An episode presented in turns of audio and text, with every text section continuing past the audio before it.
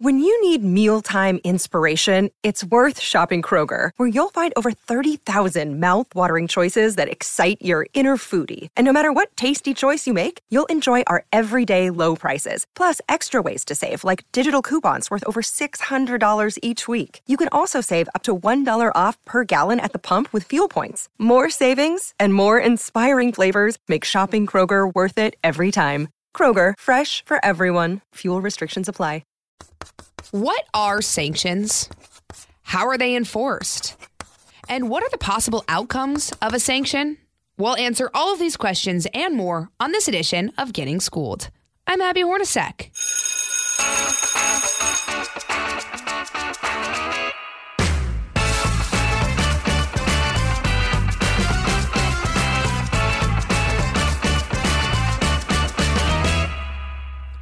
Tuned in to the news in the last several weeks, you've heard about sanctions. The invasion of Ukraine has engulfed global headlines as multiple countries seek a solution to end the Russia Ukrainian war. Now, while there hasn't been a single solution, politicians have pushed for sanctions against Russia, which we've seen. You've probably been hearing that the U.S. is placing sanctions on Russian oligarchs. But what exactly does that mean in the grand scheme of things? And what does it mean for you? Well, sanctions in general can really affect the global economy. They can act as a way to influence a global crisis. So, here to talk me through all of the questions you may have is Mary and David Boies, Distinguished Fellow in U.S. Foreign Policy, Gideon Rose. And Gideon joins me now. Gideon, how are you? Good this morning. Thanks. That is great to hear because we've got a full podcast ahead of us talking about sanctions, which, you know, this has kind of been a buzzword ever since we heard about Russia's plan to invade Ukraine. There were calls from the beginning to sanction Russia. And then since then, we've seen those sanctions on Russian oligarchs. And now there's this push to sanction Putin's rumored girlfriend. I mean, we've got a lot to break down here. So, you know, I'm glad that you're on with me because I think for the average American watching this, it's important to know exactly what a sanction is. So, I'll let you take it away. We'll start from the beginning. What is a sanction? Okay, so there are a lot of ways that nations are tied together, uh, and there are a lot of ways you can affect another nation or try to. And a sanction is an attempt to manipulate the economic relationships one country has with another uh, in order to achieve its goals. So the the Russians are sending in tanks and firing artillery and dropping bombs on Ukraine, and we're helping Ukraine with its weapons on the ground uh, in order to fight back. And that military aspect of the war is very familiar to us all. Um, the sanctions are essentially a shadow version of that, in which we're trying to affect Russian decision making and penalize Russia by putting constraints on their economy, mm-hmm. stopping trade, uh, taking individuals' assets, limiting their ability to get parts or use the banking system, things like that. So it's essentially economic warfare or economic coercion designed to achieve some political goal. I see, yes. So then how does it work when you are, let's say you're President Biden and you're looking at the situation and you say, look, we really need to impose these sanctions? Where does it start? How are they legislated? Well, actually, the way to think about it, I think, is to start by saying if you're Biden, you're looking at the situation in Ukraine and you're saying, what can we do? We have a toolkit. We have hammers and pliers and nails and screws and saws. What do we deploy? Uh, you want to help them militarily in some ways, but you don't want to get directly involved because you don't want to get into the risk World War III. But you say, okay, the Russians are tied to the global economy, and that's where we have a strength because we're essentially the dominant figure in that global economy, and people want to be able to trade and they want to be able to get involved. And so maybe we can use some of our economic uh, strength to affect the course of the war. And there are actually several different ways this can work. And it's important before you get into the specifics of each particular sanction, think about them in broad categories. One way is to try to use coercion. In fact, think of it as an economic bomb going and dropped on the Russian economy, in which you're trying to hurt them in a very serious way economically that will lead them to change their behavior. Okay, so you want, in effect, trying to do to the Russian economy what uh, with with economic weapons what the Russians are trying to do to the Ukrainian uh, cities with physical weapons. Mm-hmm. The problem with that kind of thing is it the kind of pressure you bring to bear with sanctions usually isn't hard and specific enough to make a change in an immediate uh, country's uh, decision making. They tend to work over the long term, and they're not really good uh, in the equivalent way of a bomb, but they can be useful, uh, especially as their effects accumulate. Another way of thinking about it is you're trying to block specific things that they need for the war. One of the most interesting aspects of the current sanctions is we're focusing on the economic consequences for the Russian economy more generally. But what seems to be really important right now, interestingly, is the extent to which, let's say, the parts for Russian advanced weapons are often made in someplace other than Russia. They have supply chain problems too. And by cutting off uh, their ability to get, let's say, high tech replacement parts for fancy weapons, it limits their ability to actually have a lot of fancy weapons. And mm-hmm. since they're using up lots of their current weapons in the actual fighting. One way that these sanctions are actually working is, in effect, to limit the Russian ability to resupply their military forces. That isn't a broad economic measure. It's a, it's a, you're not going to be able to get the parts you need. And so you're going to be limited in what you can deploy on the ground. And a third way, finally, has nothing to do with actually changing Russians' uh, attitudes. It's almost to make everybody else watching this understand that if you do something like this, you will pay a price. Sometimes you use sanctions for signaling. They're punitive sanctions. You're just making somebody pay a cost. And even if they continue to do what they're doing, the sanctions can be said to be useful because everybody else around watching realizes, oh my God, if we do this kind of thing, we're going to have to pay costs mm. too. And we don't want to do that. So there are various different kinds of uses but the way they work essentially is the White House or Congress decide, uh, issues rulings that enable the government to stop economic transactions that would otherwise happen or freeze bank accounts that so that somebody can't withdraw money. You're talking with the you know the oligarchs and things like that. These are the idea here is freeze the assets and uh, block the economic possibilities of people close to the Kremlin in the hope that that puts pressure on them and they then uh, put pressure on Putin and help end the war. It's a high profile tactic, but realistically, I think things like the military uh, impact of the sanctions uh, or the long term economic impact on the Russian economy will be more significant than some of these high profile sanctions on individuals like Roman Abramovich or things like that, even though that gets a lot of the news. The, the owner of the Chelsea uh, uh, uh, you know, soccer club, etc. Right, right. So you, you talk about even just uh, taking military action, which of course can be expensive. We're sending weapons, we're sending aid in that sense that co- costs physical dollars. But when it comes to sanctions, is there any time when sanctions cost the United States?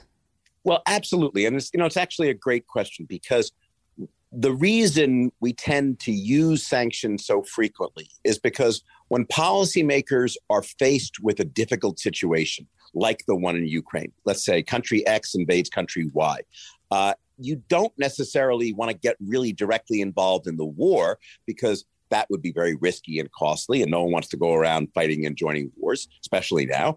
But at the same time, you don't just want to let it go. And so there's a tendency in American uh, policy circles to to want to do something, to be seen to be doing something on a whole bunch of issues. Now it's about Ukraine, but we use sanctions for the war on drugs. We use it for terrorism. We use it for a variety of cases when it seems to be a way of signaling we're doing something important. They don't necessarily work well because the fact is they're relatively low cost measures compared to you know the reason you're doing sanctions is because you don't actually want to do even more mm. uh, let's say directly get involved militarily.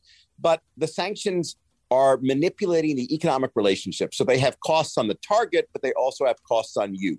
And what they do is they essentially bring in another dimension of the war another dimension of the game that's being played. Who can last under the economic pressure? If you think of what the russians are doing to the Ukrainians in terms of bombing cities. It's almost a game of we're hurting you, but we're hurting you so you will give up. And the sanctions are the same kind of thing. They're economic attempts to hurt somebody in the hopes that they will ultimately feel the pressure and give up. But the question of how long you can maintain them, since cutting off relationships hurts you as well. We see this now with Europe and Russia because Europe depends on Russian energy reserves. Right, and right. so trying to sanction Russia also hurts Europe, which then has to figure out how to resupply its energy in some other way. And the the game that's going on here is almost like a game of chicken. Can the sanctions work long enough to help change Russian thinking while we are trying to maintain them, or will our own uh, Western or American uh, ability to hold the sanctions together crack before the Russians do? It's kind of a who will ultimately uh, blink first. So the sanctions last until, um, well, obviously until they're effective. But uh, when when does a uh, when does a sanction actually end? So this is actually a wonderful question that people don't pay nearly enough attention to, uh, because in an ideal world, you really don't want to be putting all these kinds of constraints on the economy and you don't want to block economic linkages which should work well for everybody. And so in theory you should make the sanctions relatively easy to lift when you want to so that if the person does do what you want you can lift them. But because it's almost always easier to put things on than to take them off especially if they're enshrined in legislation uh, it it you often end up having sanctions lasting for a very long time that don't actually achieve anything except to gum up the entire economy. So, for example, let's imagine a solution to the war in which the Russians decide not to give up everything, uh, but you have a kind of stalemate in the east. And it subsides into what's called a frozen conflict, in which the armies stay in place, but you don't have a peace treaty. You don't have that. In that kind of scenario, these sanctions we're currently putting on the Russians would continue to uh, persist, and it might actually complicate uh, war termination unless they're tied to the actual fighting on the ground. So the, the, the answer is they can be lifted by the people who put them on. But if you think of the political pressures that helped lead to the putting the sanctions on in the first place, you have to do something. The, there's going to be a lot of political pressure domestically to not take them off. We have all sorts of sanctions on drug countries, all sorts of sanctions on terrorism countries. Uh, the question that's going on right now, in which uh, in Iran, in which the Biden administration is talking about removing a particular entity, the Republican Guards, uh, from a prohibited terrorism list, which which sanctions them. Uh, the reason it, it, it gets very hard to lift sanctions, which is one of the reasons policy the, the wonk policymakers often resist putting on too many sanctions at first because they know how hard they'll be to remove. Whereas the politicians often like sanctions because it signals at seemingly low upfront cost that we're doing something big, but then it creates headaches down the road when you try to get out of it. Right. Yeah, that, that it's it's a complicated thing. Like you said, it's a game of chess, and and when you bring politics into it, you do have that pressure from both sides to say, hey, is it time to lift this? Why are we lifting it? And, and should it still be in place? And and it, it is more complicated, I think, when you're you're not talking about a war necessarily, but you're talking about like the war on drugs. It, it, that's which is its own type of war. Um, really depends Exactly. probably on You're the using- situation. Exactly. And so we use sanction. Uh, so so this case of sanctions that the United States has brought into play for the Ukraine conflict actually, I think, is a pretty sensible set of sanctions. Over the years, over the decades, we've learned how to target them more precisely so you don't end up in effect depriving you know children of medicine and things like that. You target the financial assets of powerful people or the particular industries that you need uh, to block and so forth. Um, but they come at a cost and the interesting question will be in the long run how will this and not just on the ground in Ukraine, but even the sanctions. And so, for example, there are costs to doing it because other people don't who are not part of the, the conflict. Yeah, they may want Russia to be penalized, and they may lo- support Ukraine in some notional sense, but they also don't like the idea that the U.S. can just basically step in and block economic transactions at will. So, for example, one of the things we've done in this war, which has been unique, is we have blocked Russian banks from using the international banking system, the SWIFT codes, things like that. This is a huge move. It's never been done before. It's basically cutting off the Russian economy from the modern uh, global banking system that that, that, that Amer- and access to American banks and that kind of stuff, which other countries looking at this may go, wait a second, I have no sympathy for what Russia is doing, but who gave the United States the ability to uh, uh, to, to, to, I don't want to be shut out of the entire economy if suddenly they decide they don't like what I'm doing. And so people have worried that our continued reliance on sanctions and our eager reliance on things like the massive sanctions now may lead people to, in the long run, move away from the dollar mm. because things denoted in dollars are subject to Washington's political whims. And so uh, there are a lot of people who say, even if you don't like what's going on in Russia, you need to be careful not to make it seem that the global economy can be politicized at the drop of a hat. So it's a, actually a complex. It seems like it's an easy, simple, cost-free or low-cost option, but it's at, there's no free lunch, and uh, especially for things. You know, a, a lot of people have felt that the United States has gotten very easily, you know, hooked on sanctions as a cheap signaling alternative. Uh, it's kind of like virtue signaling when it comes to the war on drugs or terrorism or things like that. It becomes a way to say, I'm against this without actually thinking about the particular policy consequences. All right, we've got to step aside for a quick recess, but we'll be back right after this.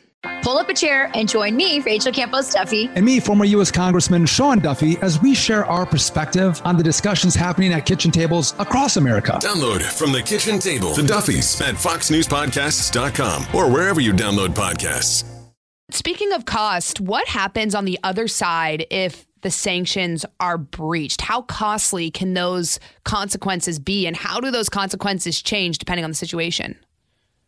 So there's a lot of little smuggling and stuff that goes on along the sides, uh, and and so small breaches are there. But realistically, um, the the the institutions of the global economy are uh, work in a certain way, and the Russians who are being deprived of those uh, economic linkages will end up trying to find ways around them. One way will be to deal with other countries that aren't connected to the same system. So, like the Chinese will pick up some of the slack, uh, but not quickly and not easily. They'll do replacement substitutes. We've talked about inshoring here. One of the things the Russians were, uh, during the pandemic, or as the United States has gotten upset about being dependent on supply lines and supply chains outside uh, uh, we've all tried to figure out how to make the United States more insulated. So the Russians are doing the same thing. They'll try to figure out substitutes uh, for the things. It's not so much that they're going to be violating the sanctions by getting giant major illicit arms sales because nobody can provide that for them. But the question is, will they be able to substitute domestic alternatives mm. for some of the imported things that they were getting? And another question is, will the Russian people uh, be upset at being deprived of connection to the global economy. Uh, I have a teenage uh, daughter, and taking away her phone is the most terrible thing you could possibly ever do. Uh, it's uh, and but You're putting a know, sanction on her communication, Gideon. Exactly, cutting them off from the internet, cutting your children off from the internet uh, is is is the fate worse than death.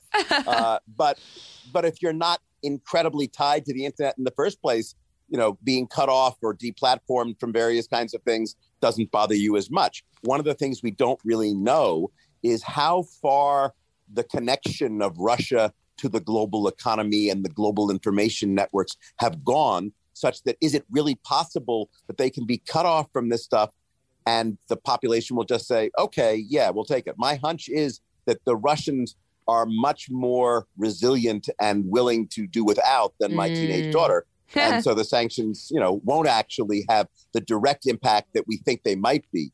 Um, but we'll have to just see. And again, it's a kind of it also interacts with what's going on in the military side of things. And again, the most interesting aspect of the current sanctions now, even though they haven't gotten quite as much public play, is the extent to which the Russians are the Ukrainians are doing much better militarily than anybody expected, and the Russians are doing much worse. But as that goes on, the Russians are losing not just lots of soldiers and generals, but lots of ammunition, lots of tanks, lots of advanced weapon systems. And if the sanctions can prevent the Russians from being able to uh, resupply their munitions, the interaction of the war plus the sanctions could have a, co- a, combined effect that neither one of them alone might have. And these are the kind of ways that the the economic side of things can play into the uh, political side of things and the mm-hmm. military. But it all comes down to what Putin wants and how much he feels he can get away with. All at the end of the day, these are indirect weapons that try to affect Russian decision making and calculations, but it still leaves Russia and Putin the ability to hunker down in isolation, for example, like a North Korea. Uh, and that can go on for a long time if you have internal control over your country.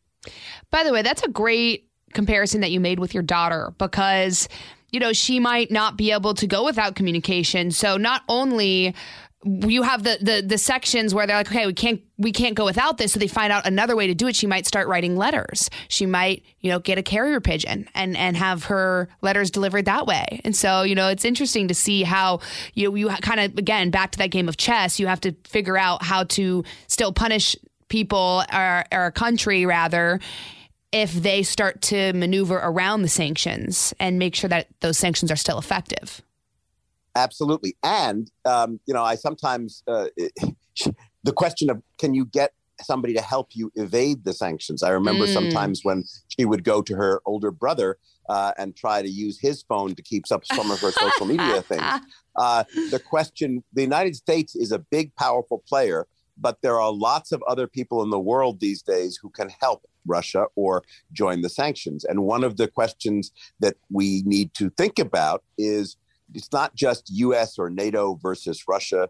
Uh, there's a broader economy, and so sanctions work best when you have, in effect, almost everybody involved, it, and the person who's being sanctioned is completely isolated. The mm-hmm. less we can truly isolate Russia, the more there are lots of other countries like India and China and much of the Middle East and Brazil that continue to, in effect, be relatively neutral in the conflict the harder it will be to make the sanctions so penalizing that the Russians uh, will give in. It's I another see. burden they have to bear. But essentially, what we're trying to do on the battlefield, on the economic battlefield, in other kinds of ways, is increase the pressure on Russian leaders so that they decide, you know what, this really was a mistake, and we now need to back away Retreat, yeah. and and retreat in order to lift with them. But as part of that, it's important, and this goes back to the lifting of sanctions, it's important that we not just say we're penalizing you, but we will stop penalizing you if you do X. It's the point is there has to be an end game, and the, uh, if the Russians think we're going to keep the sanctions on no matter what, if the Russians think we are now out to screw Russia permanently, and this is just, then they really have no incentive to change their behavior because nothing they do would make the pain stop. So it's important when you put sanctions on to recognize that you're doing so not just as a permanent black mark, like some a oh adulterer, and this is going to shun them forever, but rather it's a tool that you can stop using in order to uh, get the give the person you're sanctioning an incentive to stop doing whatever it is you want mm. them to stop. What about trade sanctions? Because we're talking about Russia, Ukraine, but just in a broader sense, you know, the U.S. has imposed some trade sanctions as well. What have those been? So the trade sanctions are interesting because they essentially block commercial relations between the countries. And here, there have been massive ones, but they have some big loopholes. And because the fact is, since Russia is so uh, significant to energy markets, the Western Europeans in particular, but the globe in general, uh, isn't really willing to cut them off totally. You can't isolate them the way you would, let's say, fully isolate uh, North Korea. And so you can put so so we're putting sanctions on some areas, but there's still energy that's flowing back and forth, and that's actually giving uh, Russia reserves of money that can mm. be used for the war. And so now in the last week or so, it started to get interesting because there, the uh, in the up to now, the war and the sanctions have sort of been somewhat separate and haven't been directly connected. But now that the Russians are starting to lose on the battlefield, or at least have run into major problems they didn't expect, and the war is continuing, and now that the sanctions are trying to bite, the Russians are starting to get um, annoyed, shall we say. And instead of just either giving in or sucking it up, they're threatening to escalate. They're trying to use to push back.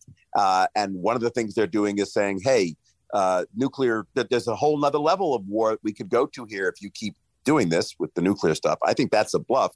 But they're trying to use their own uh, manipulation of whatever economic tools they have as well. So they just cut off uh, sales of uh, oil and gas to some Eastern European countries, mm. um, and uh, like Poland. And the idea is, okay, hey, you're you're cutting us off. Well, we'll cut you off, and you're more dependent than we are. And yeah. uh, it's interesting because like we had Libya after Lockerbie and other kinds of terrorist attacks.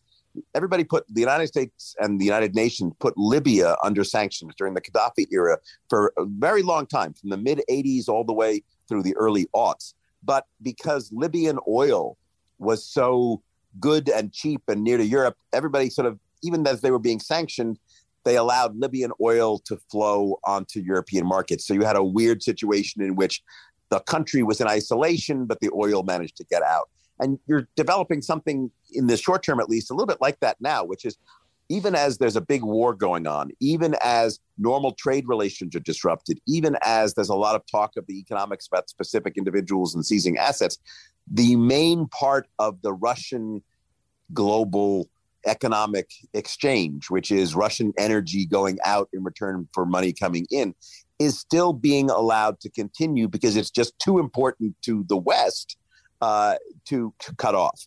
Um, and until this is the something that puts uh, attention on just how tied you are to other countries. And this can be good and bad. The bad part is it means you're tied to it. The good part is it means, you know, look, the global economy works best when everybody works together. Sanctions are not cost free and they shouldn't be seen as something that's easy to do and that you often jump into in, in, a, in a situation whenever you just don't know what's going on. Right. There are real costs to it. But the challenge is okay, how do you use economics as a weapon in this broader war rather than just limit it to military things on the battlefield. Well, I'm curious when it comes to trade sanctions, obviously you can kind of look at a situation and say, okay, well, that's just affecting this country, that's just affecting that country, but everything is really related. So, how do trade sanctions affect business? And can you just explain how that can still be relevant even if that company doesn't operate in the United States? Oh, sure. So, well, for example, if you have countries that uh, are supplying businesses that used to supply Russia. Well, they're now going to be uh, in trouble. You know, the, the, the businesses that had tried to develop uh, Russian operations, those operations are all being, you know, we've we're sanctioning Russia, and Russia has said, fine, we're we're going to take over your businesses there. If you invested in Russia, you're in probably not so good shape right mm. now. Um, the the kinds of there are ripple of the global economy is incredibly complicated, and the ripple effects of keeping Russia at odds play out through various different sectors. They're not going to affect the American economy dramatically in major ways, but they do do things like increase inflation. Uh, they do do things like put extra stress on growth. And uh, they are doing things like cutting off Russian wheat uh, and Russian. Uh, uh, there's a, there's food supplies that come from Russia and Ukraine to the, the developing world, for example. Um, and the cutoff of those can produce turmoil in countries that fun, suddenly find themselves with much higher food prices. Uh, and so it could be there are destabilizing consequences whenever you rip up the tightly integrated fabric of the global economy. But the question we're facing is there are times when there are other things more important than turmoil. And in this case, the feeling is that trying to make a point and trying to get the Russians to not just pull out uh, of Ukraine, but for everybody to make to understand you can't get away with aggression. The feeling is the turmoil is worth it in this situation. Mm-hmm. Gideon, as we kind of wrap things up here, I always like to bring it back to the average American. So when it comes to sanctions, you're watching your news and you're saying, okay, well, this sanction's being placed. How does that affect an average American? So, what I would say is we tend to look for, we want to have it all. We know there's no such thing as a free lunch, but we want to uh, be able to have our moral satisfaction and outrage without paying any costs. And sanctions seem like they are a simple way of penalizing Russia uh, in an additional way to sort of without getting involved in the actual war. But because it does have blowback effects, because the global economy is connected, it means that there are going to be consequences such as somewhat higher inflation. There's a lot of reasons why inflation is going up, but the more you disrupt the global economy, the more uh, uh, that will be a problem. The more uh, you disrupt with sanctions the normal workings of the economy in a major way, the more you uh, increase uh, the, or you lower growth. Um, and so all these things they create headwinds. And if you're very concerned about jobs domestically, if you're very concerned about inflation, if you're very concerned about growth, you want to be very careful in applying sanctions abroad because those things ultimately work as drags on the global on the American economy. The American economy is a big, strong, powerful uh, uh, boat moving forward, but you're tying weights to it, and you're you're dragging it back every time you put on something that is a political goal you want to achieve that doesn't that has negative economic consequences. So there are individual and specific uh, industries or businesses connected to Russia that will be hurt by this. But in general, it's kind of just an extra headwind. Um, and I, I actually feel that in this, what you want to do is be able to reserve sanctions for something like this, uh, because there is a real good reason why you want to make Russia pay a price. And this is a very useful and valuable way to be able to do that. But we should keep in mind that the policies we think of as separate uh, because you know there's Russia over here, there's inflation over here, there's growth over here, there's economic. They're actually all somewhat tied together, and we want to be careful uh, to understand the full costs of quote unquote doing something, uh, especially when it's not a situation like Ukraine, when it's not super urgent and super significant. And that's the basic point, I think, on sanctions, which is they're useful tools, but you want to be careful not to A, overuse them, B, use them for things that aren't really necessary, and C, lift them when they, with the specific occasion uh, for using them is over, so that you can actually get on with growing your economy and doing what you want to do in terms of growth and jobs and lowering inflation a fantastic way to put it. And and I love that you say it is. It's kind of like a weight on a moving boat that's going forward and you're just trying to drag it back a little bit. That's you're, you're really good at your comparisons. This is this is great. Well, I hope you gave your daughter her phone back. I think it's enough, been enough time. Uh, thank you for coming you on with much. me, Gideon Rose. Everyone, Gideon. By the way, that's that's a name made for a podcast, Gideon Rose. thank you. Thank you very much.